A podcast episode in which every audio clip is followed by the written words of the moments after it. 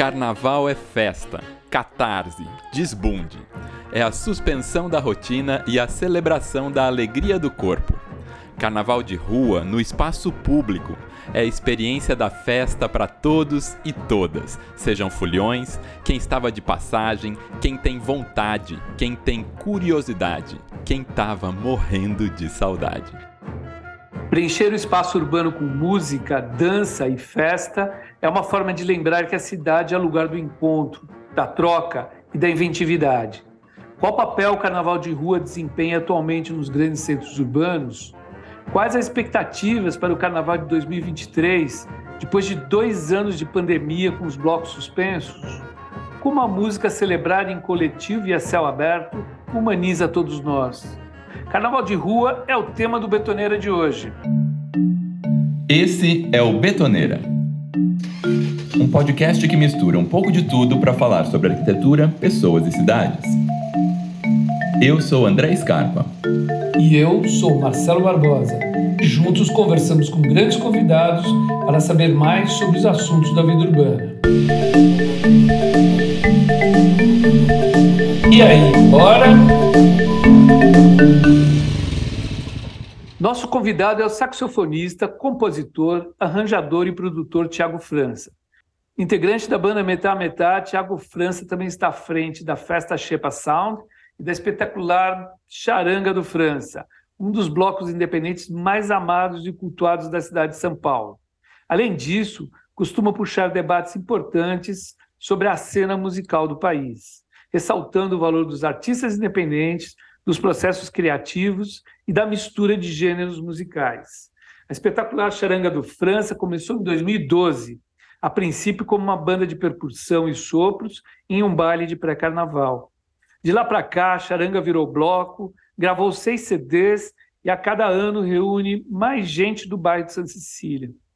Nós, inclusive, somos fiéis participantes da Charanga.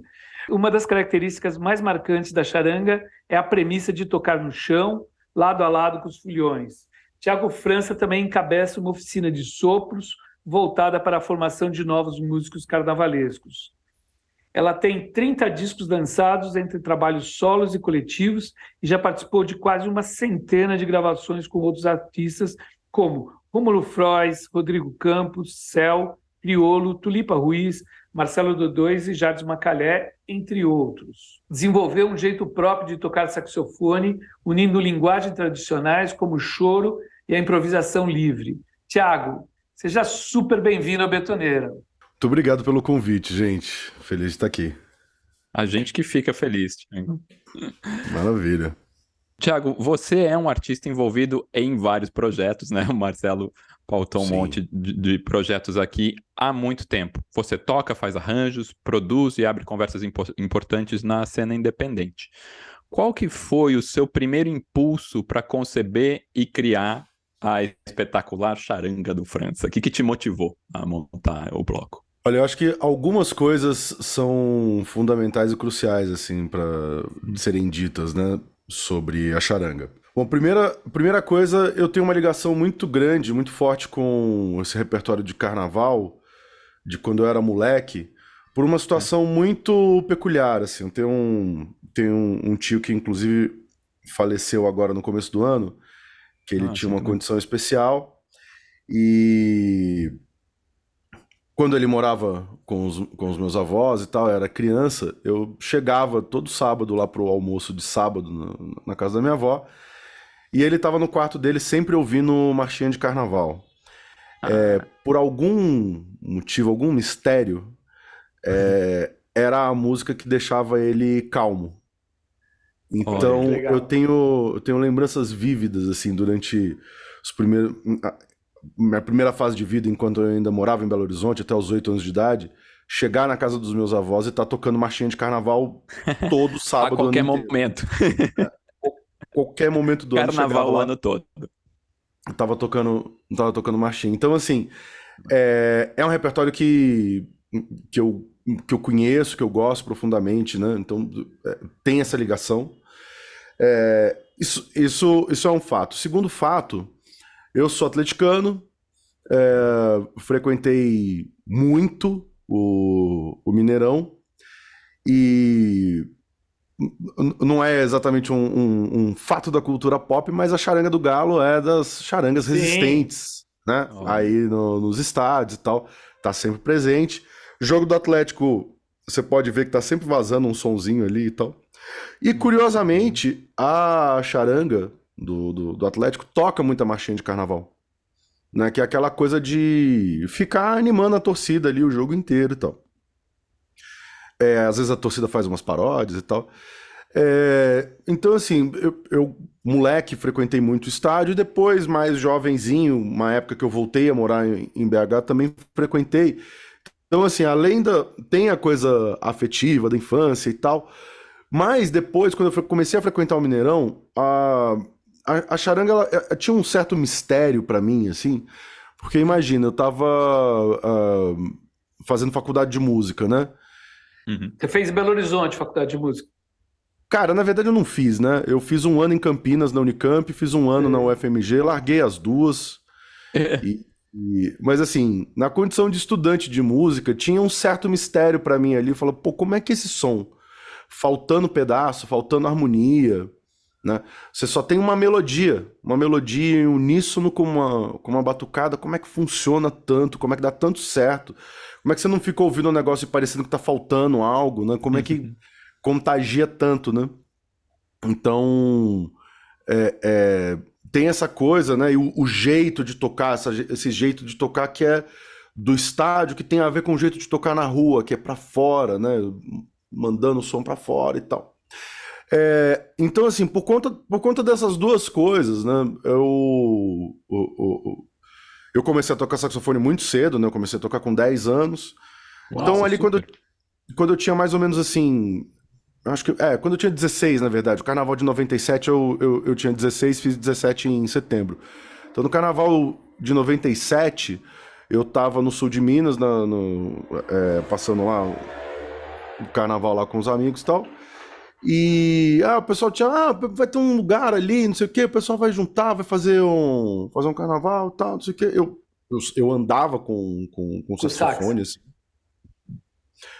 Sempre para tudo. Eu levava o saxofone pro, pra escola, para estudar no recreio.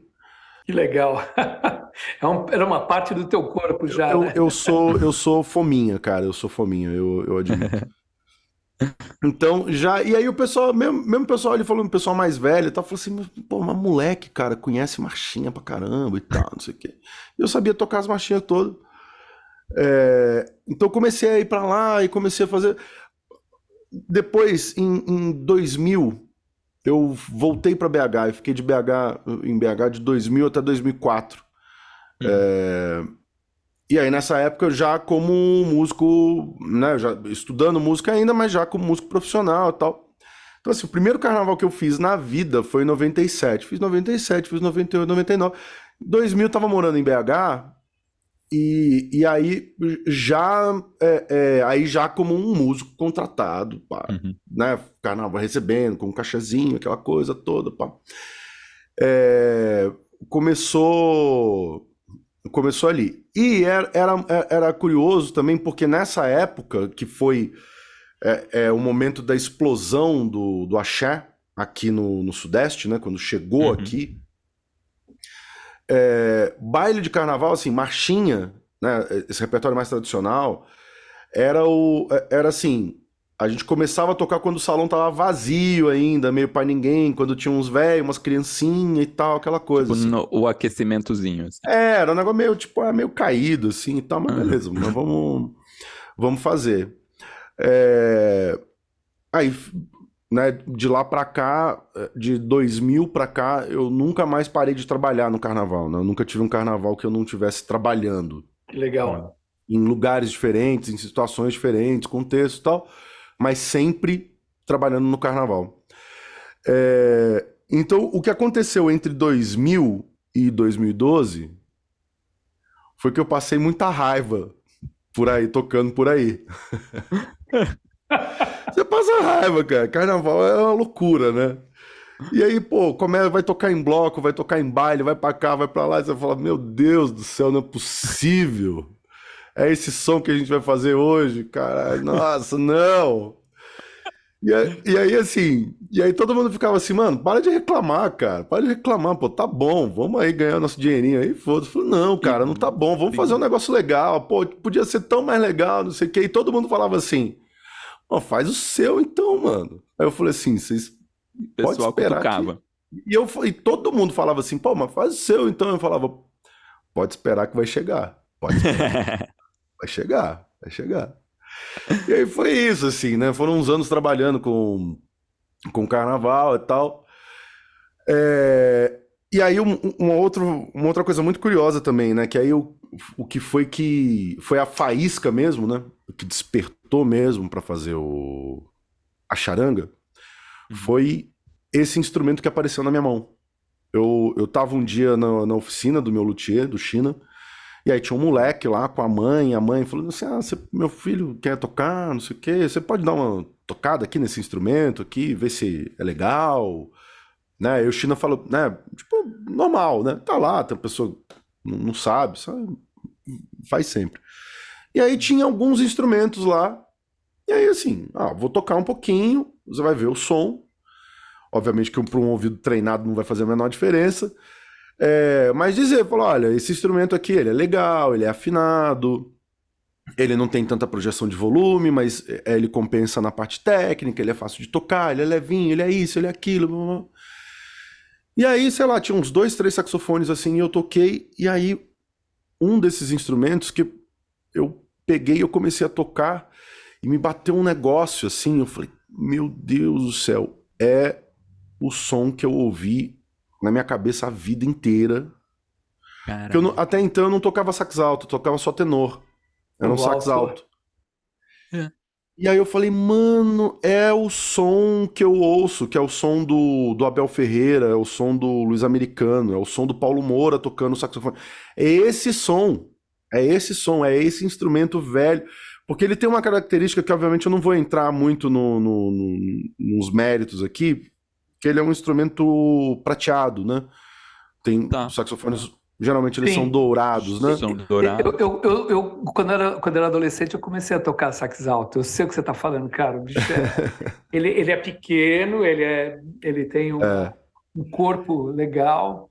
E é, prate... e é prateado. É que o lance tem um, tem um lance assim muito peculiar, assim que a, a prata ela se comporta diferente do da liga metálica do desse instrumento dourado, né? Uhum. E ele é. Inclusive, ele, ele funciona muito melhor na rua, o som projeta mais. E, cara, eu me apaixonei por esse instrumento. Primeiro de tudo, assim, eu falei, cara, eu vou levar. Aí eu virei pro China e falei, mano, eu vou levar esse instrumento pra casa. É meu. Cabota já é meu. Foi... Ele me escolheu. Eu falei assim, depois eu vejo que, como é que a gente faz aí, eu te mando uma grana aí. E aí vim pra casa e, e tocando o instrumento e pensando assim, falou, cara, eu agora eu preciso inventar um som para poder tocar esse saxofone aqui. Tiago, deixa eu te fazer uma pergunta. E, e o Metá, ele, ele, ele, como é que ficava nisso tudo? Você estava fazendo o Metá junto com isso ou não tinha nada a ver? Era outra época? Cara, eu sempre fiz muita coisa, né? É... Muito por conta do meu interesse mesmo em muitas coisas, né? É... Nessa época, quando eu comprei esse saxofone em 2012, além do Metá Metá, eu tava na banda do Criolo. Então, Sim. assim, ah. parava muito pouco. Né? Uhum. É, sempre fiz muita coisa. Eu, eu, eu gosto muito. Eu, eu, não, eu não tenho exatamente assim uma, um nome para essa função, assim, mas eu, eu gosto muito de estar na posição do ator coadjuvante, assim, sabe? de, de ser a pessoa que chega no som de alguém e, e contribui para aquilo. E faz a diferença. Faz a diferença. Dá um, é, aí eu dou, dou o meu parecer sobre claro, aquela coisa ali, né? É, óbvio que eu tenho minha carreira solo, tenho meu trabalho como compositor também, mas é uma coisa que. Porque eu acho que a, é, é, é assim, a sensação que eu tenho é como se ativasse é, é um outro lado do cérebro mesmo, sabe? Olha. É, eu, eu penso diferente, eu me comporto diferente. Então, assim, é igual igual o solo o ano inteiro, né? Que você planta uma coisa e aí depois você planta outra e não sei o que, e aí o negócio vai ficando sustentável pro ano inteiro. eu sinto que eu preciso, preciso disso, sabe?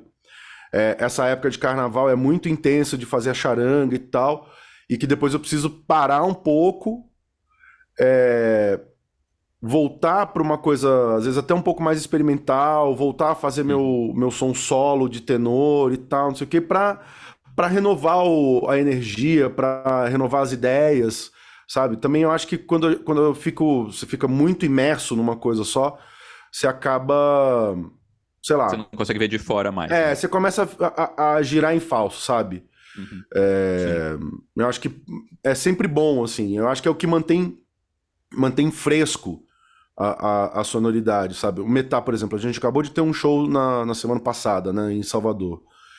E eu acho que é, é justamente esse nosso formato não monogâmico que, que mantém a chama acesa. É, de, de, pô, vai chegar lá, cara, fazer, sei lá, tinha um mês que a gente não tocava junto. Aí eu, nesse meio tempo, fazendo carnaval, sem nem tocar o tenor, e aí chegar lá, tocar o tenor, falou, pô, que delícia tocar o tenor de novo, e aí encontra, vai tocar as mesmas músicas de 10 anos e sai diferente, porque tá com um ânimo renovado e tal. é... Você viveu outras experiências também, sim, de repente você sim. traz coisas, né? Mesmo sim, legal, é, um, é um pouco isso, assim, sabe? Tipo, a charanga não tem como, né? é... de dezembro a, até começo de março, eu vou viver isso muito intensamente. Pois. Né? Me preparo para viver isso muito intensamente, né? né? Tenho me preparado cada vez mais, né? No começo não era assim. Mas.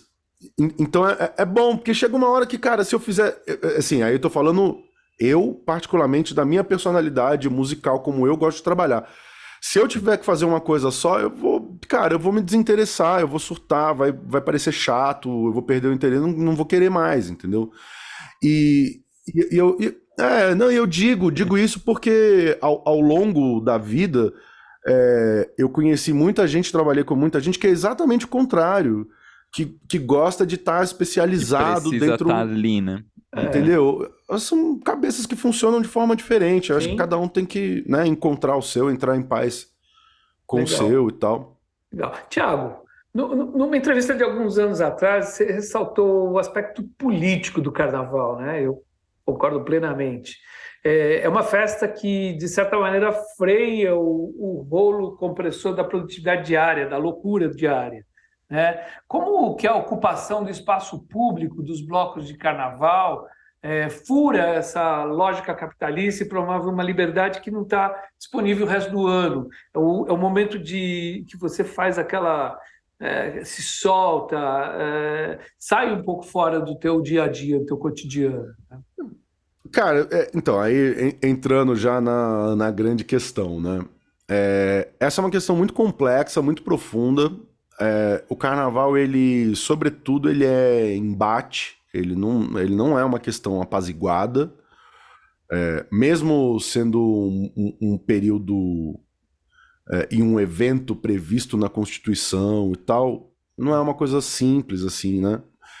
É, e, inclusive, assim, puxando um gancho do que você falou no começo da apresentação, é, quando todo mundo fala assim, nossa, mas o Carnaval de São Paulo agora, o Carnaval de São Paulo agora, sim, o Carnaval de São Paulo agora, porque era proibido. Era, não é. Ah, nossa, mas o Carnaval é porque não podia, era proibido, sim. né? Então, assim, a, a, gente tem uma proibição aqui na cidade de São Paulo, é, instaurada no AI-5 em 69 e ela durou até o mandato do Haddad até 2013. Então, em 2013, com, né, quando o Haddad assume, e aí tem uma vontade, começa a se falar do carnaval, também pelo viés do, da ocupação do espaço público, muito mais do que pelo viés artístico, aí a coisa começa. E aí é, você começa a demorar, demorou assim dois anos para né? Aí em 2015, que inclusive é o primeiro ano da charanga, as coisas começam a decolar. Porque uma das dificuldades que a gente tem aqui hoje, em São Paulo, uh, o carnaval ele não está dentro é, é, da lei orçamentária da cidade. Né? A gente não tem uma lei do carnaval. Então, como. É, não tem verba. Não tem verba pública. Sei. A prefeitura não pode colocar dinheiro. Então, por isso depende do patrocínio, porque pela lei orçamentária, a prefeitura não pode usar dinheiro para isso. Então, você depende que tenha um patrocínio para é, é, dar toda a infraestrutura que precisa. Né? Uh, e nisso, cara, é óbvio que dentro de, um, de, uma realidade da cidade, dentro até da própria cultura do paulistano e tal, é óbvio que o pessoal ia ver isso como uma oportunidade, né? Muito mais do que uma questão cultural e, e tudo mais. É óbvio que um monte de gente ia olhar para isso como uma mina de ouro. Então a coisa cresce muito rápido porque você tem capital girando na cidade, você tem gente interessada, é, muito rápido também, né? A galera do Rio de Janeiro, que são os blocos mais comerciais, muito rápido essa galera falou assim, mano, o bagulho vai rolar em São Paulo, vai rolar dinheiro. Então, uhum. essa galera já veio e já se instalou aqui também. É... Então, assim, não, não tem. Cara, é, essa parte, assim, a parte da curtição, do, né, do você se libertar e tal, não sei o que, ela, cara, fica para quem vai curtir, entendeu? Para quem tá fazendo é outro. É outro, é outro lance, é outro rolê. Sim. É... E aí, todas essas questões, né? Eu. eu o que, aconteceu, né? A gente parou ali na, na história em 2012, e aí eu, com o saxofone na mão, resolvi criar a charanga, né? Foi a ideia que eu tive. Falei, bom, uma charanga, então uma banda instrumental e tal, chamar as pessoas. É, eu falei, pô, tá, a gente estava fazendo uma gafieira, né? A gente estava pegando ali o, o, final daquela onda de gafieira e tal. Então eu falei assim, pô, eu vou chamar os mano que toca comigo na gafieira, porque são os mano, a gente vai lá tocar, se não tiver muita grana também, tá tudo certo, beleza. Vamos lá, vamos fazer o bagulho. É, e aí eu criei, porque como eu trabalhava, eu tinha empregos mais ou menos fixos no, no carnaval, eu criei a Charanga a princípio como uma banda para tocar no pré-carnaval. Então a gente faz, fazia um esquenta, porque no carnaval, aqui em São Paulo, eu não ia estar disponível, e aqui o que rolava aqui por conta né, do contexto todo, rolava, rolava muito carnaval de salão. Sim. Né? É, eu toquei muito Ou escola de samba, né? Ou escola de samba, que aí era oficial do oficial, né? Sim, eu, ó, eu só. Eu acho que isso é um parênteses importante, tá? Hum. É, essa conversa aqui, ela não passa, e eu não vou falar em nenhum momento sobre escola de samba, porque tá. é uma outra tradição. É, não, não porque eu não, não porque eu não, não, não conheço e não, uhum. não reconheço, pelo contrário. Inclusive, Sim. frequentei muito tempo camisa tal, já, já até defendi samba enredo lá. É, mas porque é, é, o, esse movimento que vai para a rua, ele não está muito conectado com o movimento da escola sim, de samba. Sim. Ele está tá, tá relacionado com esse pessoal que fazia carnaval é, de fé de baile. Essa galera, uhum. a galera começa a ir, começa a ir pra rua. Né? É, Aliás, Tiago, acho até legal falar para o pessoal, para os ouvintes, o que, que é a gafieira, né? Tipo, quem ouve fazia gafieira, o que, que é? Cara, a, a gafieira é um tipo de samba mais swingadinho, assim, né? Num, andamento mais gostosinho, assim, que ele é próprio para você dançar de casal, né? Uhum. A gafieira não é exatamente um estilo, ela é um evento, né? É... Então, tinha isso, eu juntei o pessoal e a gente fez, e foi divertido, e foi legal, e não sei o que. E aí, óbvio, que mexendo com esse repertório, é, eu também não, não aguento. E aí, no primeiro ensaio, eu já cheguei com quatro músicas inéditas, né? É... Nada, né? é, então, porque, pô, eu comecei. É isso, entendeu? Você tá, pô, tô lá tocando com o Criolo, fazendo o, o, o disco do Metá, é, uhum. tocando com o Rodrigo Campos, fazendo isso e aquilo, não sei o que. De repente você pega um, um repertório completamente é, é, fresco, né? Uhum. Uma coisa que eu não tava fazendo. E, cara, aquilo ali ativa um, tudo na cabeça, né? E aí, pô, você já vai lá e já, né? Já mexi, manuseei aquilo ali intensamente e tal, e já, pô, escrevendo melodia e tal, falou, caramba, pô, podia ter um negócio mais ou menos assim, vamos pra cá, vamos pra lá. Tava ouvindo cúmbia na época, pô, vamos fazer uma cúmbia, vai ser legal, isso e aquilo. cúmbia é ótimo. E aí, ó, no, logo no primeiro ano, na estreia da, da Charanga, em janeiro de 2013, a galera foi no baile, foi, é, é, aliás, assim, né, importante dizer que foram quatro bailes com, com um público total de 130 pessoas. Olha. Ou seja, foi um fracasso retumbante. né? É...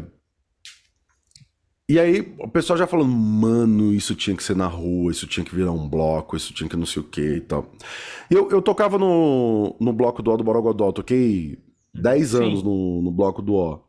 E eu sempre vi, sempre, eu sabia é, é, a dificuldade que era de fazer e tal, e eu não tinha, não tinha vontade. Porque é isso, como o carnaval ele era um evento proibido, as pessoas se organizavam meio que tentando encontrar aí uma brecha na, na lei. Era quase como... clandestino, né? Não, não, não, pelo contrário, não era nada clandestino. Você precisava de mil autorizações para fazer a coisa acontecer, mas não chamando, não chamando de carnaval, chamando de evento de rua. Então Entendi. você fala assim: olha, eu vou fazer um evento de rua que uhum. por acaso é um negócio de carnaval, mas não é oficialmente, entendeu? Oficialmente não era um negócio de carnaval. Era, é, é, tanto que era, inclusive até hoje, né, é, é acordado com a CT. O ensaio aberto da charanga, que é feito sempre no último domingo do mês de janeiro, ele não está dentro do período oficial de carnaval. de carnaval. Então, a nossa autorização, ela não é com a Secretaria de Cultura, ele não, não é com a subprefeitura, é com a CT. A gente avisa e, e, e, contrata e paga para eles a licença pelo fechamento de rua.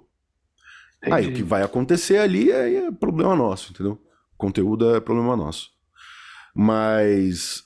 É, então, assim, tem um desafio maior em São Paulo do que em todas as outras cidades onde o carnaval é tradicional. É, que assim.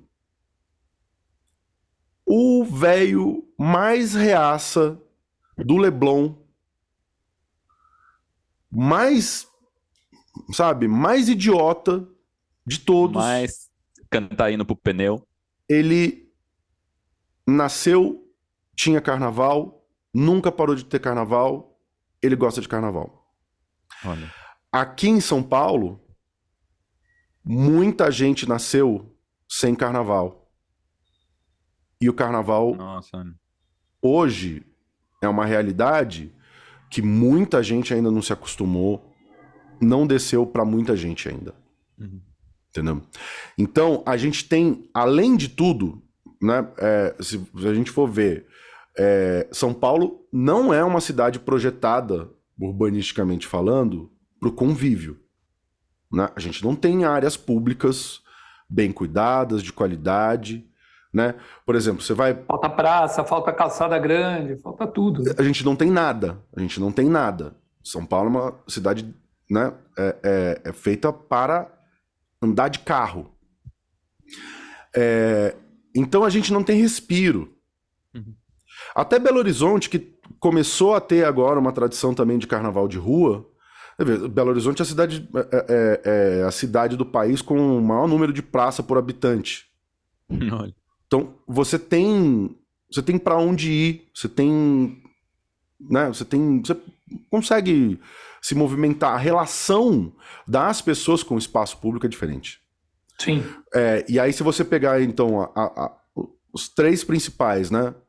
É, eu acho que até daria para dizer quatro, porque assim, Recife e Olinda, todo mundo fala que é a mesma coisa, mas são duas cidades pra... distintas, é, é, o carnaval é com, distinto. Com carnavais distintos, né? Mas os polos, os principais polos de carnaval do país, eles são litorâneos, né? Recife, Olinda, Salvador e Rio de Janeiro. Rio de Janeiro. Naturalmente, as pessoas têm uma outra relação com o espaço público. Com a praia, com o aterro, andar na rua. Hum. Andar na rua é uma coisa mais comum, né? Aqui em São Paulo... E, e, andar, e andar com pouca roupa, andar, andar mais livre, né? Aqui em São Paulo o pessoal é mais engessado. Inclusive no Carnaval é, é um momento que também o pessoal libera, né?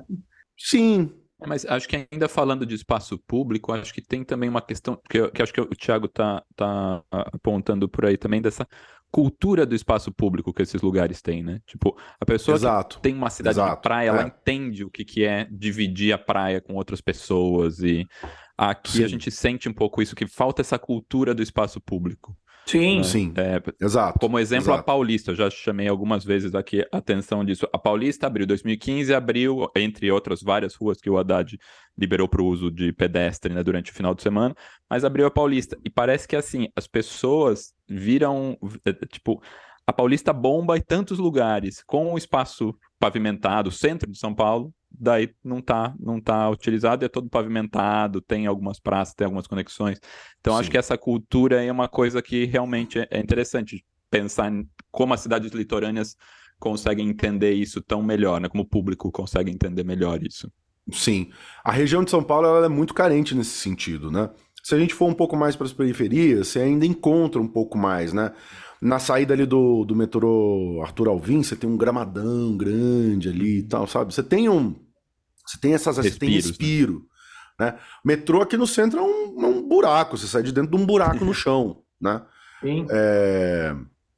Então, assim, essa a relação, né? Porque, cara, eu lembro assim, eu, eu nos anos 90 estava aqui em São Paulo, eu estudava na Avenida Paulista, a Avenida Paulista era perigosa, a gente não, não podia andar é, de relógio, não podia dar mole, é, não podia andar de. É, é bom, eu, eu nem tinha tênis de marca para andar, mas assim. É, né, a gente, assim, nos anos 90, a galera roubava tênis. Tinha um Sim. dia que chegavam uns moleques descalço lá no, no, na escola, sacou? É, então, assim, a rua, ela sempre foi um lugar perigoso, é um lugar de vagabundo. É um, você não tem isso, né? Ah, vamos encontrar na rua. Não, você encontra na, em algum lugar, na casa da pessoa e tal, mas a rua, né? É, todo esse lance que aconteceu durante a gestão do Haddad, né? Ocupação do espaço público, você pensar é, é, o espaço público, né? A rua como uma extensão da sua casa, isso também é um conceito muito novo. Sim. Né? E é uma coisa que muita gente ainda não entendeu. Né? É... Muita gente também ainda não aceitou. Né? É, então a gente, a gente luta, a gente luta muito com isso. Né? A gente vai vendo, por exemplo, todo ano você tem. É... aí, tô falando não de mim, tá? Porque eu tô aqui dentro, eu tô num bairro, né? Eu tô na Santa Cecília, eu tô no miolo de um bairro. Mas os blocos muito grandes, né? Que dependem de estar numa avenida, que depende de trio elétrico, não sei o quê. Eles estão sempre sofrendo alteração de trajeto, porque, cara, pô, um belo dia lá mudou um desembargador ali para Pinheiros, lá falou assim: aqui na porta da minha não vai casa, ter mais, não vai passar, não. E aí pronto, parou, não tem. É, você tá sempre realocando. É, é, é, sempre um. É sempre um embate, assim. Sempre tem uma treta. Nunca é um negócio simples, assim, sabe? Apaziguado. É... Inclusive porque é isso, né? Muda a gestão. Por mais que você tenha ali, né, um, um, uma, uma camada uma de. Tra... Ou tente construir uma coisa. Sim, mas eu digo, por mais que você tenha uma camada de trabalhadores contratados, concursados dentro do, da estrutura pública, vai ter alguém, entendeu? Com uma visão diferente de mundo. Né? É, é, muda o partido, muda a, a inclinação política, vai, vai, vir alguém com, uma, com um olhar diferente. Né? E aí a gente vai tentando é, se adequar, driblar isso e tal. Agora, Tiago, ainda falando um pouco nessa questão do, do espaço público, da ocupação do espaço público, até você comentou um pouquinho antes com a gente, né, que hoje em dia você até tem que se preparar mais para sair no charanga. Até ia te perguntar o que que. Né, a gente tem idade parecida. Você é de 81? Eu sou de 80. Você é de 80, eu sou de 83. É, o que, que você, é, você fala disso fisicamente, de segurar o carnaval, ou você fala também do crescimento que a charanga teve e hoje é muito maior do que quando começou? Cara, a, eu me preparo absolutamente em todos os aspectos possíveis e uhum. imagináveis, entendeu? É, eu divido a guarda da minha filha meio a meio com a mãe dela, só que no carnaval. a gente fica ali, eu fico contando os palitinhos ali para repor depois, entendeu? Então, demanda, demanda uma logística desde a guarda da minha filha, a, a eu ter uma rotina de exercício físico para aguentar o tranco. É, como é essa agenda, né? Fazer esse roteiro, pensar o que, que eu vou fazer. É, e assim, sobre, sobre o tamanho da charanga, isso, cara, isso também é um outro assunto. Cresceu muito, né? complexo, né? É, então, assim, eu, eu, eu, por volta de dezembro, eu já estou desenhando toda a agenda até é, uma semana, duas semanas depois do carnaval, né? Que ainda rola uma ressaca. É, e eu vejo isso com, com antecedência justamente para eu conseguir é, é, que tenham tipos de atividade diferente, né? É, e assim, eu, e eu ainda acho que todo ano eu ainda, ainda fico devendo alguma coisa. No sentido de que, por exemplo, eu não posso só ir pra rua. Porque a charanga é uma banda, é um trabalho artístico, né? Com uma discografia de estúdio com músicos profissionais, né? Então, assim, um lado, eu tenho que suprir isso também. Eu gravo disco, eu sou compositor, eu quero tocar minhas músicas, entendeu? E aí eu vou entendendo quais são os, os melhores espaços, os espaços mais adequados para fazer isso. Então, é, pinta um show no Sesc, num teatro, é, a gente tem possibilidade de tocar na casa de Francisca, vai para cá, vai para lá tal. Então, assim, é, é, mostrar a banda, né? É, fazendo o repertório do disco, ter a banda fazendo baile, porque a, a, coisa do, do carnaval de rua enterrou a cultura de baile que a gente tinha na cidade. E eu sinto falta porque eu gosto de todos esses formatos. Eu gosto de tocar na rua, eu gosto de tocar no teatro, eu gosto de tocar no baile pra galera dançar, eu, eu gosto de todos esses, todos esses formatos, entendeu? Uhum. É óbvio e, e aí também, assim, até, ve até vejo meio com maus olhos, assim, quem gosta de uma coisa só. Uhum. Sabe? Porque tem um monte de gente que vira e fala assim: ah, eu só gosto quando é na rua. Porque também, cara, a galera vagabunda gosta só, só de quando é de graça, sabe? Ninguém quer pagar. ah, pagar pra ver música. Nossa, pagar um músico. Puta absurdo, é, meu. A pessoa se sente otária enquanto tá fazendo isso, entendeu? Então, assim, ah, não, só vou na rua. Ah, beleza. Só vai na rua. Ah, tá bom. Tá deixando de curtir outras outros jeitos. não, eu não acho, não, não acho uma puta ideia, não acho uma puta sacada uhum. isso. Enfim. A pessoa também, ah, só gosto quando é não sei o que, sentado. Também falou assim, pô, só gosto disso também. Cara, também tá perdendo a rua, que a rua é. Um cara, é, tem uma energia completamente diferente, entendeu? E eu acho que uma coisa retroalimenta a outra, sabe? É... Então eu, eu fico tentando encontrar esse equilíbrio, né? De estar tá na rua, tá em palco, fazer baile e tal. É... Porque é isso, porque além disso tudo, além dos formatos, né, é, cada um desses formatos traz um repertório diferente. Então a gente toca músicas diferentes nessas situações. É, e aí esse fato também acabou modificando um pouco o repertório da charanga na rua, da charanga é. bloco, porque a gente vai entendendo, cara, pô, tem uma, tem um, tem uma tecnologia acústica de ocupação do, do espaço público. E assim, só pra, vocês só pra vocês entenderem uma coisa. É, Não, isso é muito legal. No, no, primeiro ano da charanga, quando a gente foi fazer a inscrição no, no site da prefeitura, é, houve um debate acalorado é, na hora de colocar a previsão de público é que eu estava defendendo que ia mais ou menos umas 300 pessoas. O Rômulo Frois estava falando que iam mais ou menos umas 500 pessoas. Rômulo que é casado com a Alice Coutinho, que é compositora, que é parceira uhum. minha, que me ajudou né, a dar o pontapé inicial da, da charanga. Da charanga. É... Aí depois da gente discutindo muito tempo, a Alice virou e falou assim, bom, então nenhum, nenhum outro, eu vou colocar 400. No primeiro ano, debaixo de chuva, já foram 2 mil. Então, assim, tudo, tudo que eu imaginei, tudo que eu imaginei pra charanga, deu errado. Foi. Tudo. Caraca, tudo. superlativo, né? Tudo que eu falei que ia fazer, eu não fiz. Uhum. Por conta de que, cara, porra, eu imaginei que o negócio. Porque, qual, qual que era a minha ideia? Eu falei, pô, a gente faz um show aqui pra, sei lá, pra umas 50 pessoas, 60 pessoas. Na, na, na época, a charanga não lotava a serralheria, que cabia 120. Uhum. Aí eu falei assim, pô, tudo bem, é na rua, de graça. É o quê? Umas três serralherias, umas 300 pessoas? Por eu nunca coloquei assim, isso lá. Eu pensando assim, falou, pô, é cinco vezes mais do que minha média de público lá no lugar. Uhum. Eu acho plausível. Então, eu, eu, eu não tinha a menor ideia. Aí, pro ano seguinte, tinha música, tinha marchinha com letra e tal, não sei o quê. E a gente pensando assim, falou, tá. Falou, ah, podia ser legal o seguinte, a gente, eu faço as músicas e tal, não sei o quê. E no ensaio aberto, a gente chega com umas placas com as letras e vai tocando as músicas e a, e a galera vai. E o pessoal vai acompanhando. Vai acompanhando e tal, não sei o quê.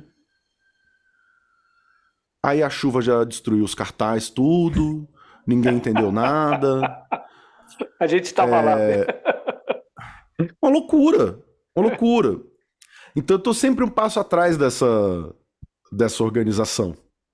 Sim. E aí, porque também, assim, a galera vai aprendendo a estar na rua, a curtir o carnaval e vai entendendo que. É, eu, eu não sei se esse, se esse termo é correto, tá? Eu tô, eu tô falando isso aqui em 2023. Talvez daqui a uns anos a gente entenda que o, o termo é outro, né? Uhum. É, eu considero a charanga um bloco comunitário, né? Porque a gente está dentro de um bairro, né? É uma ação que é feita apoiada principalmente pela, pela Talita Barros do Conceição Disco. Sem ela, eu não teria apoio nenhum. Esse é o motivo, inclusive, da Charanga ter se aportado na Santa Cecília. Uhum. Né? Eu não tinha, eu não, quando eu falei, eu vou fazer Charanga, eu não sabia nem para onde ir. E foi a Talita que virou e falou assim: você vai vir aqui para a porta do Conceição e o que você precisar você fala comigo.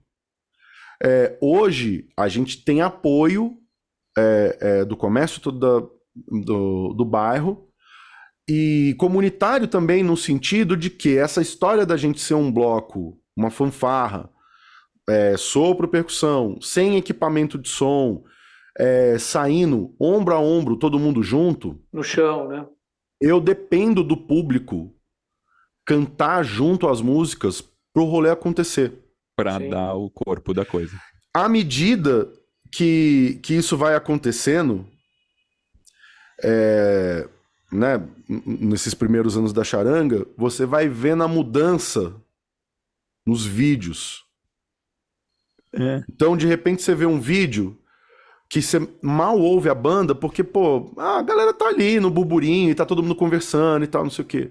Aos poucos você vai ver cada vez mais a galera entendendo. Porque é isso, você falou, pô. E ela participa também. Você vai, né? na, vai na charanga e não dá pra ouvir direito. Só se estiver muito perto e tal. Então a galera meio que desencana.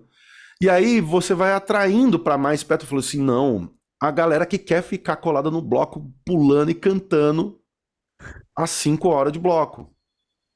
Então vai mudando. Sim. E aí você vai vendo, a cada ano vai crescendo isso. Você vai vendo que, óbvio, tem uma galera que vai ficando um pouco mais alheia e tal, mas você vai vendo a galera cantando as músicas cada vez mais, entendendo cada que vez o mais. O da coisa vai. E aí tem uma negociação é, uma negociação velada de mim comigo mesmo, que é da escolha do repertório. Sim. É... Por exemplo, eu tô mordendo a língua esse ano porque quando começou a fazer a oficina e tal, a primeira coisa que vieram falar assim: eu podia ter um Tim Maia, né? Eu falei, mano, não vai ter Tim Maia, tá? Vocês fiquem tranquilos, vocês façam um bloco de vocês, Podem o fazer o bloco aqui. do Tim, vão lá, é. força aí. O foco aqui, gente, o foco é outro, não vai ter Tim Maia. É. Esse ano vai ter. Aliás, esse negócio que você falou de repertório, é, como é que, que é, você falou do, do, da rua e do, do baile? Como é que você faz? Essa, você tem uma diferenciação do repertório é, do carnaval de rua para o carnaval, por Sim. exemplo, do, da Casa de Francisca? É justamente, é justamente isso que eu vou que eu vou, vou explicar agora, que é, tá. é exatamente isso que eu estava falando.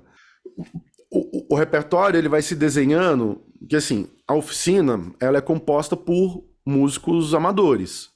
Não é uma galera que eu vou chegar lá e falar, galera, tal música em tal tom e vai sair todo mundo tocando. Vai. Então depende de um preparo. E aí, aí também o que, que acontece? Com essa quantidade de músico, com essa quantidade de gente tocando, eu não tenho como tocar nada muito complexo, porque não soa. Entendeu? É, eu preciso de melodias simples, de melodias é, é, fáceis num certo sentido. Uhum. É, a, até para ter uma coisa assim, que, que sejam melodias que permitam que a gente toque forte. Entende? Sim. Se for um negócio muito complexo, é... pô, imagina 60 pessoas errando junto a mesma coisa, entendeu? Sim. É uma, é uma loucura, é um caos. Então, o repertório ele vai sendo desenhado. É... Aí, obviamente, com a banda, eu tô numa situação controlada, num palco, com todo mundo microfonado, todo mundo é. Entendeu? São só uns puta músico que aí eu posso falar qualquer coisa é só qualquer coisa que eu quiser, é só escrever que vai sair. É, então a gente consegue trabalhar outras coisas e, e, em outros formatos também. Por exemplo, na rua, no, no, meio do carnaval, com 20 mil pessoas, eu não consigo parar a música no meio ali e rolar um solo, entendeu? Não vai rolar um improviso uhum. no meio da música no, no... naquele contexto não faz nem sentido. Não faz nem sentido eu tá assolando sozinho. Uhum. No, né, a hora que o bloco tá andando, tem 20 mil pessoas ali em volta. Não, não faz tanto sentido isso. Sim. Então, é, é, em algumas situações na rua, a gente consegue, faz sentido. Quando a gente tá no ensaio, quando é parado, quando tem menos gente e tal. Agora, descer na Martim Francisco, 20 mil pessoas em volta, não acabou, não tem, tem essa de não tem solinho para ninguém. Então a gente vai adaptando. Então, quando é, é entendendo que assim, tem, tem uma medida aí entre trabalhar um repertório tradicional, um repertório inédito, é, repertórios é, que entrem, que façam sentido por, por outras questões também. Por exemplo, primeiro ano da charanga, basicamente a gente tocou samba e marchinha. Basicamente foi isso. É, e aí, aos poucos, você vai vendo assim. Uma hora você vira e fala assim, mano. Tem que rolar um, um Axé Bahia aqui. É. Entendeu? E aí você fala assim, tá, então vamos. É, deixa eu ver as músicas que façam sentido. E aí também, assim, pô. Disso tudo, o que, que, a, gente, o que, que a gente coloca? É, entendeu? Porque eu acho que quando a gente está na rua, tudo isso diz, sabe?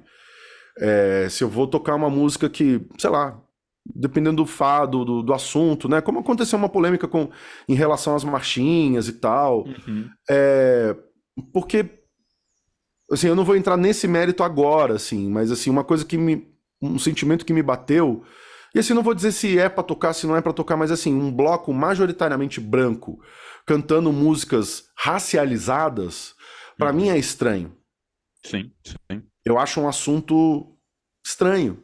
Né? Você não vai num, num bloco que só tem gente preta e os caras cantando música falando de gente branca, de loiro, de não sei o quê. Entendeu? É estranho. É... Então você vê como, como, como vai rolando esse cálculo, né? Em algum momento começa a rolar um papo assim. A charanga é muito legal porque toca as, as músicas tradicional, de verdade. Não fica tocando essas porcaria que tem aí, esses funk aí que nem música não é. Aí eu, opa, peraí, então a gente precisa colocar um funk, porque eu não quero, eu não quero que fique ninguém achando que eu sou esse cara que tem esse discurso. Claro. Então vamos colocar uns funks. Aí uhum. automaticamente eu que sou fominha não aguento, vou lá, aí eu já componho um Faço umzinho. Já põe um funk autoral. Aí já vou lá, já dou uma pesquisada num, em outro e tal, não sei o quê. E aí a gente monta, vou montando esse, essa sessão de funk no repertório. Mas, por exemplo, né, aí onde está a conta, qual é o limite para mim? eu só quero ser feliz, é, é, é, morar tranquilamente na favela onde eu nasci, sendo cantado por um bloco de maioria branca na região central de São Paulo, essa vergonha eu não vou passar. Pois. Entendeu? Eu acho que sabe, como, como, como uma coisa que você está dizendo, né? Você está projetando para o mundo, não faz sentido para mim. Não faz sentido para mim. Não que os outros funks eles não eles não, não, não, estejam no mesmo contexto e de alguma forma eles não digam a mesma coisa. Uhum. Mas eu acho literal demais.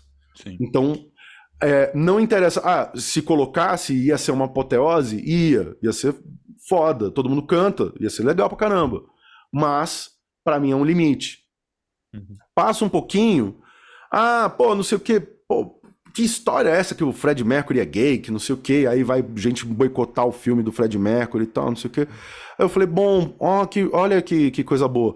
Vamos colocar uma música do Queen aqui no, no repertório, só pra, só pra essa galera não vir aqui? Então, o repertório, ele, ele o, o, equilíbrio do repertório, ele é assim, ele vai mudando um pouco. É, algumas músicas, elas entram e falam assim, putz, isso aqui ficou difícil demais de tocar nesse, nesse grupo tão grande, Nessa assim. configuração é, não vai entrar, isso aqui deixa pra banda, isso aqui não soa tão bem no bloco, isso aqui precisa ser assim, tal, tal, tal. É, e mesmo músicas que a gente toca na banda e no bloco, é, muitas vezes tem arranjos diferentes, né? Ah, que massa, pois. É, com, porque, por exemplo, uma coisa que eu já descobri, né? Isso é um negócio muito específico, mas é, você abrir duas vozes no, na rua é ok. Mais do que duas vozes, a coisa começa a ficar. Vira uma bagunça. É, é, já começa a ficar muito embolado e tal. Então, assim, arranjos mais complexos eu deixo pra banda tocar no palco. Né? Que isso é uma tecnologia de ocupação do espaço público. É, quando você chega na rua e você fala assim, cara, que sonzeira! É um monte de gente tocando em uníssono exatamente a mesma. As pessoas falam assim, meu, arranjo daquela música. Eu falei, mano, não tem nem arranjo. É uma melodia que tá todo mundo tocando junto. Só que é, que é tanto som, são tantos timbres é potencializado, né? né? Que aquela, aquela, aquela melodia ela soa com uma grandeza que parece que tem um arranjo por trás, que na verdade nem tem.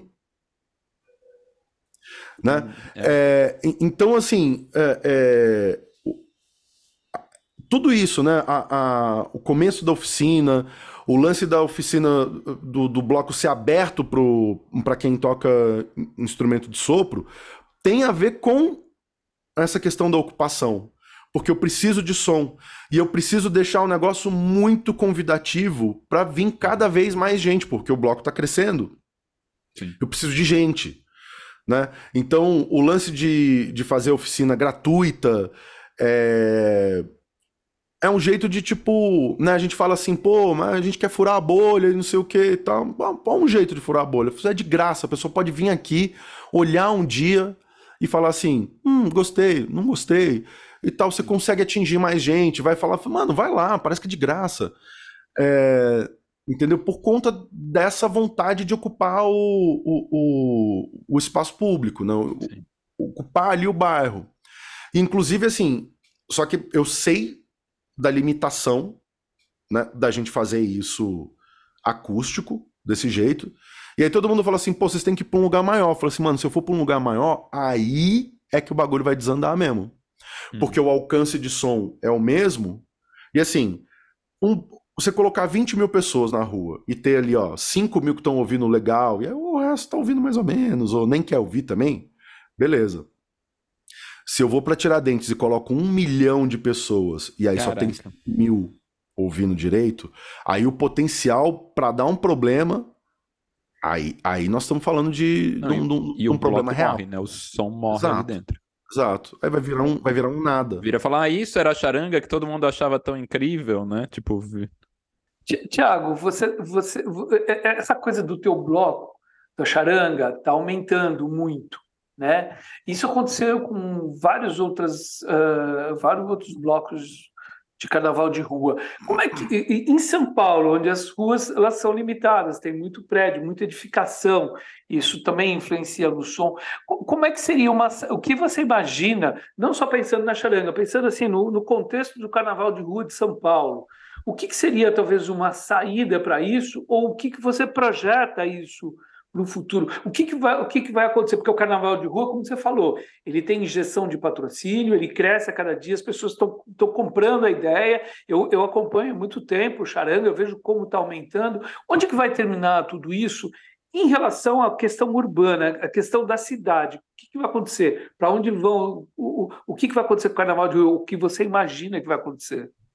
Cara, eu não consigo imaginar, eu não consigo saber, cara.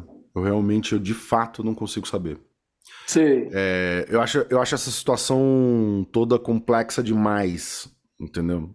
E justamente, assim, eu não consigo saber porque a, a, a minha lógica de fazer o bloco ela é a lógica oposta de quem tem um trio elétrico, quer tocar para um milhão de pessoas e vai ficar o ano inteiro correndo atrás de patrocínio.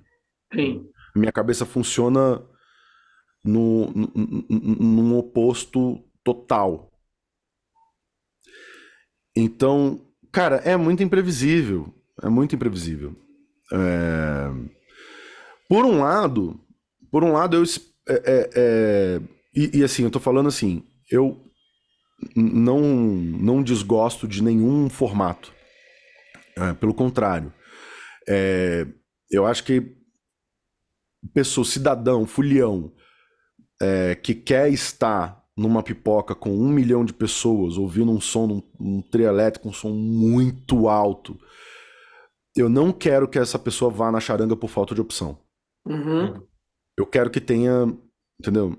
Tudo, às vezes as pessoas vêm falando, meu, você viu que vai sair um bloco, não sei o quê, lá no, no, no centro, no mesmo horário que, que a charanga. Eu falei, puta, mano, que bom. Que, que bom. Eu quero que tenham muitos blocos. É, e eu quero que venha na charanga só quem quer vir na charanga. Eu não quero, não quero na charanga ninguém assim. O que, que tem para fazer hoje? Ah, ah, sei lá, ah, vamos charanga. charanga. Não tem, não tem mais nada mesmo, vamos lá. É, não quero. Não, não, quero. Tanto por isso também que também isso está dentro da, da, programação, da programação da logística das coisas. De, por exemplo, esse sábado a gente vai fazer é, um rolê na rua. Sim. Né? É, também assim, é uma coisa de tipo, vamos faz, fazendo rolês nas, na rua antes do carnaval Pra de repente a pessoa virar e falar assim, mano, a charanga tá muito cheio, a gente vai antes, vê a charanga na rua antes. Desafora. E vai em outro depois, né? Um outro bloco depois, é. entendeu?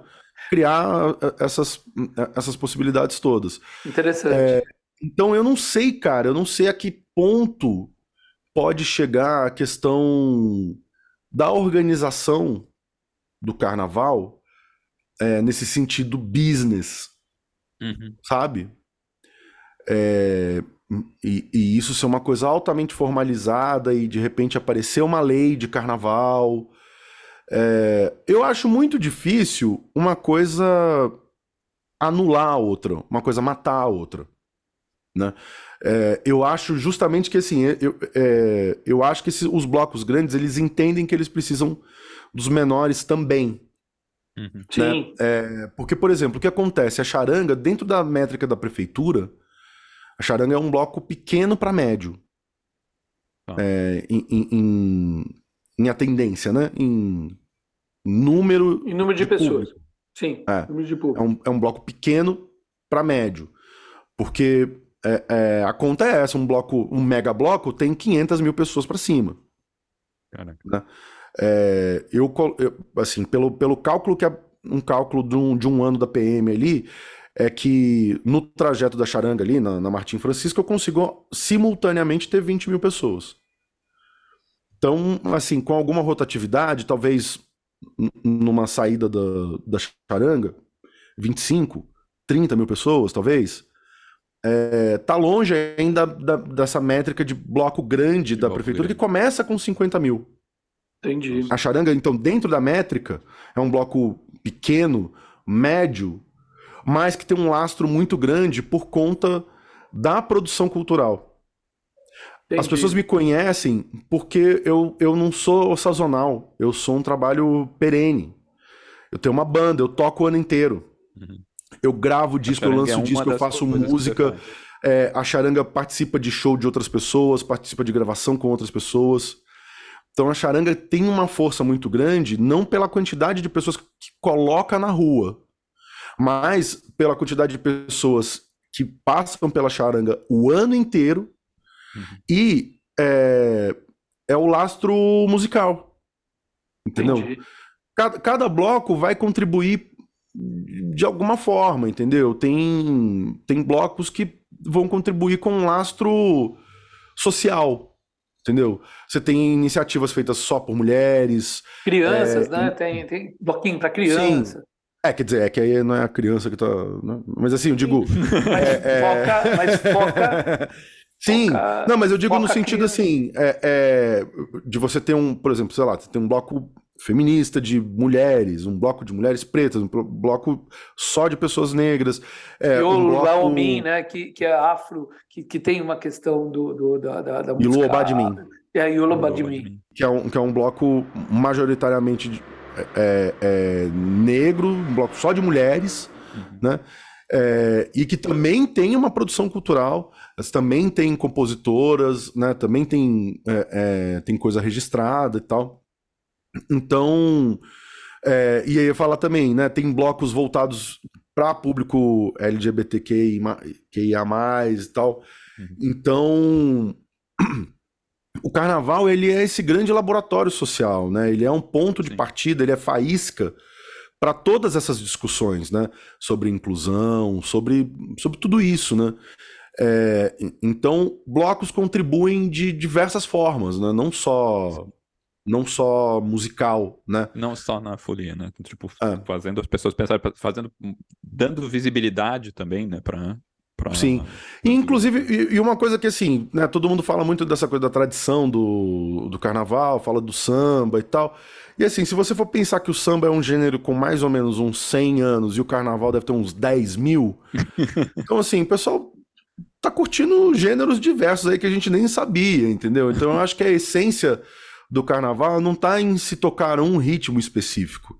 Sim. Eu acho que ela tá no, no no contexto da festa, né? Ele tá na, tá na intenção de fazer, né? Mais do que no, no conteúdo em si, né? É, e, mas óbvio também que é isso, né? Como, cara, tudo é político, assim, né? É, é, então, assim, o conteúdo ele é uma parte que ele pode ser uma parte do todo, mas ele pode ser também uma parte que diz muita coisa, né? Então, por exemplo, é, não, não, não quero fazer uma crítica específica a ninguém. É, mas quando eu vejo, sei lá, por exemplo, blocos que tocam só música gringa. Hum. É, cara, dentro de todo esse contexto, dentro de tudo que a gente tem debatido sobre inclusão, sobre essa coisa que todo mundo fica falando, ah, não sei o quê, porque a bolha, porque a bolha é isso, a bolha é aquilo, não sei o quê. Você ir pra rua com um repertório todinho em inglês, qual público você vai agregar com isso? Quem você vai atrair com isso, né? É, então, também eu fico, fico atento a essas coisas, né? É, e eu acho que justamente São Paulo é, é, é um território tão propício é, é para você ter uma diversidade grande, para você ter um, uma coisa Isso democrática por conta dessa, especialmente por conta dessa interrupção que teve. A gente não tem uma tradição, a gente não tem um bloco que toca a mesma coisa há 100 anos e na... a gente está inventando, a gente está reinventando essa tradição musical. Então cabe, cabe tocar no mesmo bloco cabe é, é, um, um, um, funk, cabe o Fred Mercury, cabe é, marchinha, frevo de Recife. Agora vai é, caber o, samba o velho. vai, vai, entrar o Tim Maia. Porque, porque, e qual é o contexto do Tim Maia? Porque é isso, a gente falou assim, cara, eu, eu preciso assumir que a charanga cresceu demais, é, que eu preciso é, é, incorporar toda essa gente que vem, e que nesse contexto pós-pandemia, pós os quatro anos de Bolsonaro e tal, a gente precisa e merece, merece essa apoteose. Sim. A gente precisa estar tá ali na rua com uma música que todo mundo vai saber cantar para todo mundo cantar junto. E, e, e Thiago... Já não é mais simplesmente ah, um projeto de pesquisa, que bonitinho, um negócio meio folclórico, entendeu?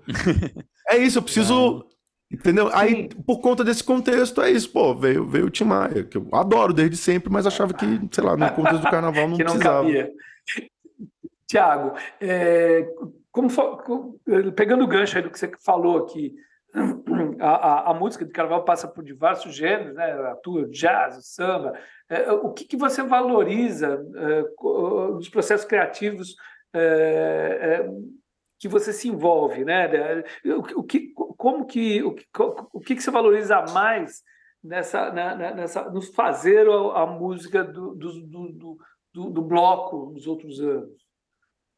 Ó, eu como compositor, eu, eu tenho a tendência a sempre olhar para o repertório do bloco e encontrar o que eu acho que está faltando. Isso é um recurso poderoso que eu tenho. né? Por exemplo, ah, eu quero colocar uma cúmbia. Eu não estou encontrando sim. uma, eu faço. Entendi. Eu, eu, eu, eu, eu sou um compositor on demand. é, e, e, gosto, e tenho muito prazer. E assim, eu tenho um processo peculiar de fazer música pra charanga que eu faço, eu, eu componho na rua andando. Porque eu tenho uma medida Legal. de que se essa melodia é, é, ela pode ser cantada na rua, porque a galera canta junto as melodias, né? É uma loucura Sim. isso, né? É... Eu ainda fico admirado de ver o pessoal cantarolando música instrumental na rua, né? Tipo, então. É, não, as, as próprias músicas da charanga eu vejo a galera fazendo.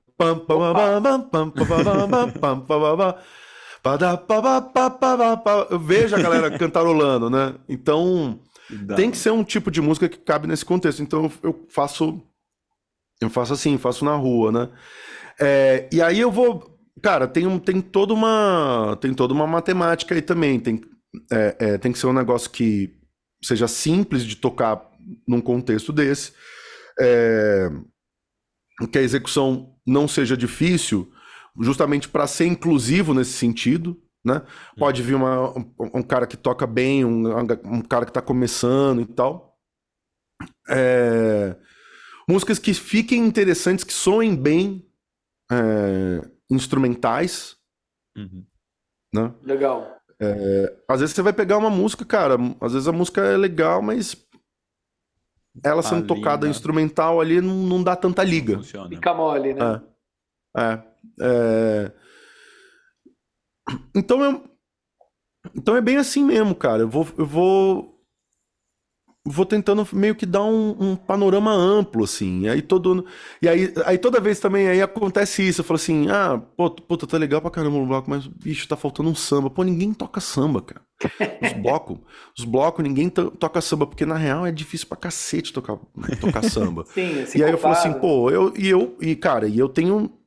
Eu tenho uma vivência no samba, eu tenho um, um, um núcleo duro da nossa percussão ali, né? Sambação, pimpa, ST os caras são do samba, sabe? Tocar esse negócio, eu falei, pô, eu tenho que aproveitar isso. Então, pro ano seguinte, pô, lá vou eu, já faço mais um sambinho ali pra poder incluir ele no meio. É, então vai. A, a, conta é meio essa, assim, sabe? É, e, e, aí vão acontecendo essas coisas. Pô, de repente, né, num ano que, pô, sei lá, de repente começa a rolar esse papo de, pô, mas é, funk não é música, põe funk. Aí de repente, pô, sei lá, começa a rolar um papo, não sei o quê, pô, começa a rolar uns papos de xenofobia, e galera falando mal de, de nordestino, não sei o quê. Falando, não, não, pera, o que, que, que, tem aqui então que eu posso colocar, posso trazer, entendeu? É, que, assim, é, tem as duas coisas, assim, né? Tem tanto, tem tanto a mão da exaltação daquilo ali, que eu, que eu gosto, que acho legal, e tem também, assim, de tipo. Afastar essa galera que não gosta. é isso. É, minha, minha intenção é essa. Tá assim, junto com a gente. Pô, eu, eu faço questão de tocar uma música do Fred Mercury se tem gente indo pro, pro cinema falar, é, boicotar o filme, porque eu não quero que esse cara venha aqui. Né? Claro. Então, também, tem isso também, né? Então. É mais que certo. Tiago, puta, a conversa tá maravilhosa. A gente estamos chegando aqui ao, ao final dela. Mas para a gente terminar, eu ia falar, perguntar para você se você tem algum recado para os foliões desse ano. Qual que é o recado que você gostaria de dar para o pessoal esse ano? Cara, o recado que eu gostaria de dar é, é, meio que o recado que eu dou todo ano, né? O carnaval, ele é uma festa coletiva comunitária, onde todo mundo faz parte do, desse mesmo acontecimento. É, dentro da lógica capitalista que a gente vive, a gente ou é produto ou é consumidor de tudo, né? Então, eu acho que tem uma tendência, especialmente aqui em São Paulo, é, o cara que é fulhão, ele está sendo impactado por aquilo, ele se colocar numa condição de cliente. E não é isso, né? A vida em, comuni em comunidade, ela não é assim, né? Uhum. É, ela é mais simbiótica e ela depende da atuação de, de todos esses é, é, é todos esses atores. Então, é, quem vai para a rua, eu acho que é muito mais bonito, eu acho muito mais interessante e até funcional também entender que está fazendo parte daquilo, está fazendo aquilo ali acontecer, mais do que tá indo ali é, é, usufruir um, um serviço. É, então, assim, o, car o, carnaval ele, ele é esse grande laboratório de cidadania, né?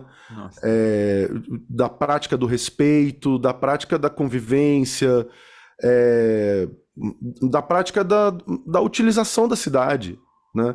Sim. De você se conscientizar de práticas, né? De, é, desde, desde coisas. E assim, e não é nada assim do outro mundo, são coisas pequenas mesmo, pontuais, mas, por exemplo, é, você pô, não usar vidro, usar a latinha. E a latinha, você terminou de, você terminou de, de, de tomar, você pode jogar ela no chão. É, é, melhor coisa é você jogar no chão, não joga nem no lixo, pro catador não ter que colocar a mão dele no lixo. O cara vai passar ali, vai pegar a latinha e acabou, vai fazer o, vai fazer o dinheirinho dele ali também, entendeu? É, o, o bloco, ele só é tão bom quanto os fulhões dele. Então, assim, se o cara, pô, o fulhão tá desanimado, o bloco tá desanimado, sabe? É, então, todas essas coisas, assim, que a gente sempre fala, e aí tem uma questão do assédio, que é sempre mais específica, né, quando ela parte do homem para a mulher, é óbvio que assim é, é, é, o assédio ele pode acontecer né, em várias direções, né, mas esse é o mais essa disparada a, a, a forma mais crítica, né, que, que esbarra numa questão criminal, inclusive, né, é, então das pessoas se conscientizarem também, sabe, de que pô, é, é, essa questão da liberdade, deixar as pessoas, né? De, deixa, deixa as pessoas, né? Que, como já disse o Mr. Catra, deixa as pessoas, cara. É, aprende a, a, aprender a conviver, aprender a se relacionar, aprender é, a entender a reciprocidade de, de um olhar, de, de, um, de um papo, né? É, lembrar, sempre reforçar isso, né? Essa coisa do assédio. É, é meio isso, cara. É isso. É a coisa de entender a festa como um todo e todo mundo como agente e não como cliente da festa.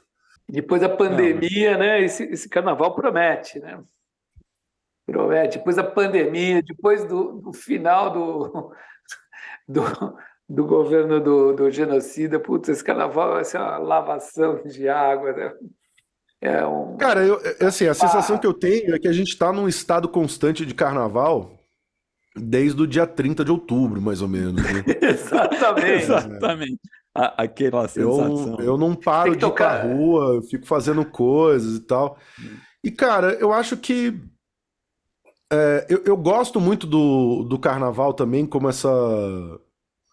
Essa, né, essa coisa da, da oposição essa vida rígida, rigorosa, é, capitalista e capitalizada de São Paulo, né? Inclusive a charanga sai na segunda-feira, porque no primeiro ano, quando a gente foi fazer a inscrição, eu olhei lá e falei assim, pô, mas e a segunda-feira? Não, segunda-feira não é feriado. Eu falei, ah, então é a segunda-feira mesmo. Cara. é lá mesmo que a gente vai quero. tocar. É esse dia aqui que nós vamos, nós vamos, nós vamos virar o jogo aqui também, uhum. né? É, pô, não é tanto tempo assim, cara. Pô, quatro dias, bicho. Quatro dias num, num ano que tem 365 para você ser explorado, entendeu? É, e, e, eu acho que são formas diferentes. Até, eu acho que tem, tem mil debates, entendeu? E eu, eu evito um pouco ficar falando da questão de dinheiros, né? Uhum. porque parece que é um jeito da gente atingir quem não gosta de carnaval, vendo falar, olha, isso aqui é uma bagunça, mas que movimenta a economia, que emprega gente, não sei o que e tal. Parece que precisa ser porque, uma cara, porque isso, é um, porque isso é um efeito colateral do carnaval. Sim. Sim. É, não é para isso que eu faço. Eu faço por um outro motivo, né?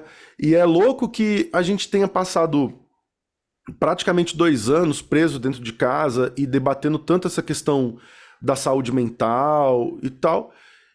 E muito se fala da saúde mental, mas ninguém sabe o que é a saúde mental. Qual é a aplicação da saúde? O que, que é, em termos práticos, a saúde mental?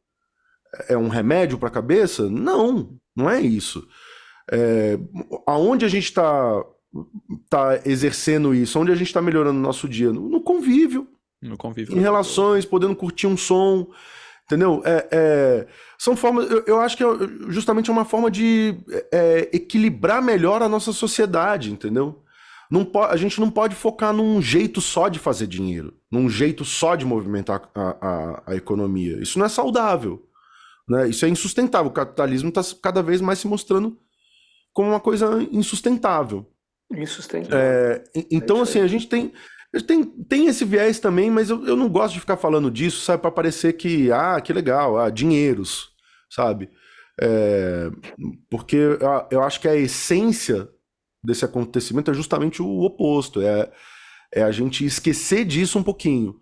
Apesar de que isso seja também uma questão muito latente, que talvez daqui a uns anos, né, aquele assunto que a gente estava falando, talvez essa questão do dinheiro transforme todo o, o, cenário, né?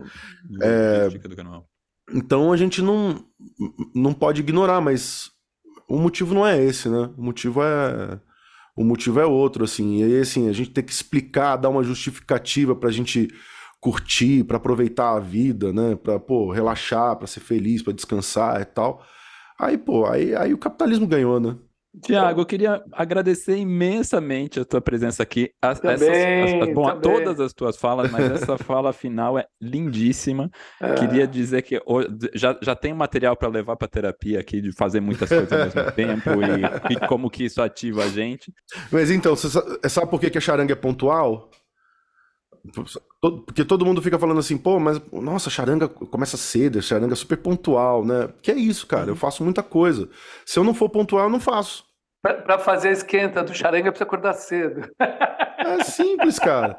Eu sendo pontual, eu consigo fazer tudo. Né? A gente, que, que, hora que a gente marcou? Cinco horas, né? Cinco horas eu tô aqui.